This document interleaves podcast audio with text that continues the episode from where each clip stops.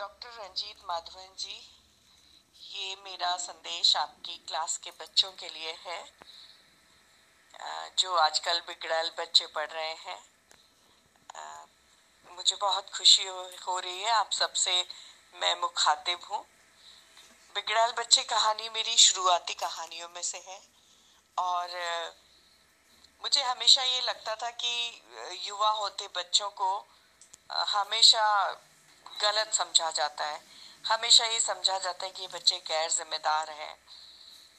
तो बस उसी भावना के तहत ये कहानी लिखी गई और ये घटना मेरी माँ के साथ हुई थी और उन्होंने बताया कि किस तरह से इतने यंग बच्चों ने उनकी सहायता की थी और इस बात ने मेरा दिल छू लिया और मुझे लगा इस घटना को मुझे कहानी में पिरोना चाहिए।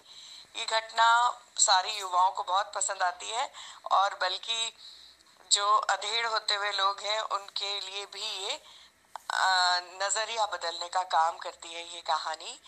और आप सबको वो तीनों किरदार पसंद आए होंगे, जो वो तीनों गोवन बच्चे हैं। और, मुझे लगता है कि नई, मुझे लगता है कि नई पीढ़ी को हमें कभी भी अंडर एस्टिमेट नहीं करना चाहिए। उनके लिए उनके पास भी जिम्मेदारियाँ होती है, भले ही वो जीने को लेकर थोड़े से लापरवाह हो सकते हैं, लेकिन जिम्मेदारियाँ समझते हैं। और इस कहानी की भाषा मैंने थोड़ी सी आप सबको लगता होगा कि मैंने इसमें थोड़ा स्लैंग डाले हैं, थोड़ा सा अंग्रेज़ी अपशब्द डाले हैं। तो उसकी वजह यही थी कि आजकल के बच्चे बहुत ज़्यादा इस तरह की भाषा बोलते हैं। तो वो आ, कहानी लिखन में एक खासियत है कि जब पात्र बात कर रहा होता है तो हम उसकी भाषा वही रखें जो उस पात्र की भाषा होनी चाहिए। तो मैं उन दिनों भी देखती थी कि जो युवा हैं उनकी हर बात में अंग्रेज़ी गालियों की भरमार रहती थी। तो मैंने उन पात्रों को ऑथेंटिक बनाने के लिए इस तरह किया है।